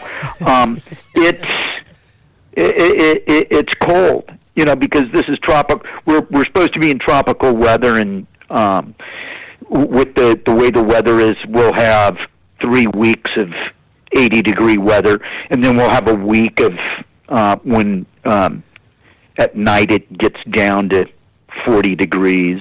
And that's cold for somebody that's used to being in 80 degree weather. For sure. So and you get that wind. Yeah. It's, a, it's a whole thing. It's uh, yeah. It's So just call me pussy boy. I don't care. I can take it. we will call you nothing of the sort, sir. It's it's been a pleasure. Thanks so much for doing the show. Okay. man. It's uh Yeah. Uh, I look forward to the next book, and um, yeah, uh, uh, it's- I keep keep doing what you're doing. Not that you're you're you know you got to stop anytime soon. Uh, I don't think so. uh, I, I, I, but I do need a vacation. Yeah. I, I have a friend that owns a hotel on the beach, and um, oh geez, one of my friends said it's the you don't want to go there. It's so ugly. It's one of the most polluted places in the world, Jakarta. Oh On the- yeah, on- okay. Yeah, yeah. It's like uh, all of the photos that I've seen uh, that he's posted make it look like a, you know, uh, Pacific Ocean paradise. Right, right. And then I have a friend that's actually that lives here that was there on tour and said, "No, you don't want to go there. I, I can't believe how horrible and ugly that place is." So, wow, you know. I don't know who to believe. I'm going to sit on the fence post. I'm going to do some research. I'm going to do some research. Hey guys, thanks for your time. Keith, thanks so much, man. It's Thank it's so you, bud. good to have you, bud. All right, Take it easy. you guys take care. You too, Keith. Cheers. Ah, there he goes. Fucking Keith Morris, man. What a cool guy. It's could have. Uh, Oh man. I feel like we could have talked to him for a couple more hours. We that would have been absolutely fine. There's like seven things that I really wanted to talk about that I didn't didn't get the chance to. And I still um, I got to do some decoding here. Like, wh- who signed a virgin? what else there's, is that? there's a lot going on here. It's Like, oh man, it's like the Zapruder film of proton controversial episodes. Uh, Um, fantastic. Holy crap! Yeah. Fucking Keith Morris off. You've been listening to Pretty Controversial. we thank you for it. You're soaking in it. Oh yeah, toes deep. The show is broadcast live every Thursday, 8 p.m. Eastern, 7 p.m. Central, 6 p.m. Mountain, 5 p.m. Keith Morris time. there you go. You can find the show on Radio Nope, radionope.com. Say yes to Nope. Look for those archives, radioneutron.com. That's right. We're gonna get we're gonna get right on that. I swear. I, I, I really actually, not kidding. We we, we, actually are going to get that. I We'll meant what I said like, in that.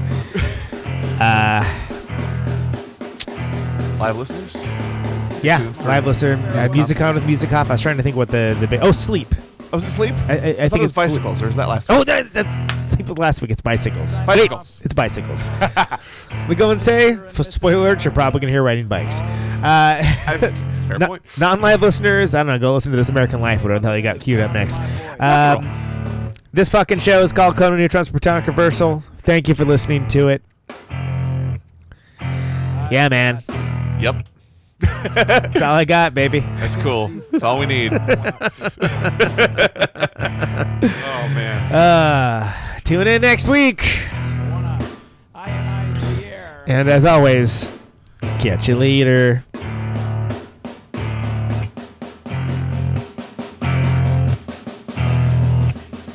This microphone turns sound into electricity.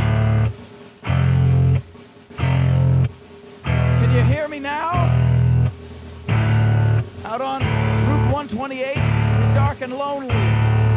I got my radio on.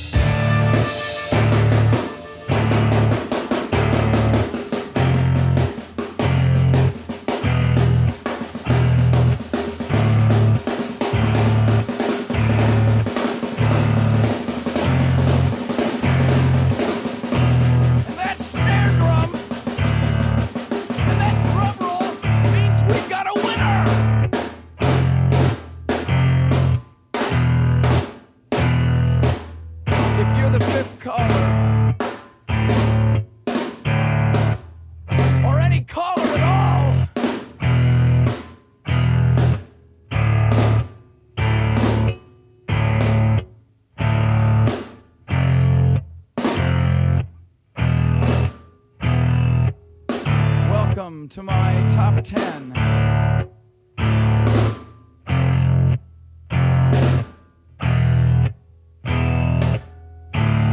I'd like to thank our sponsor.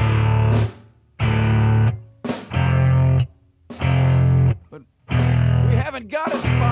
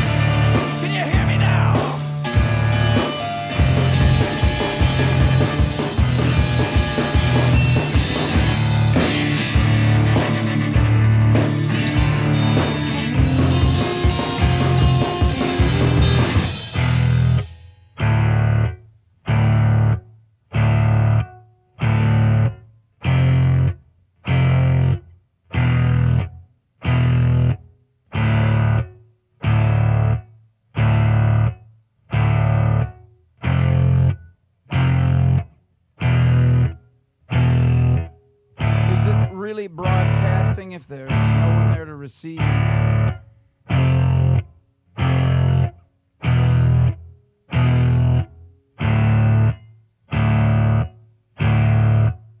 It's the end of radio. As we come to the close of our broadcast day.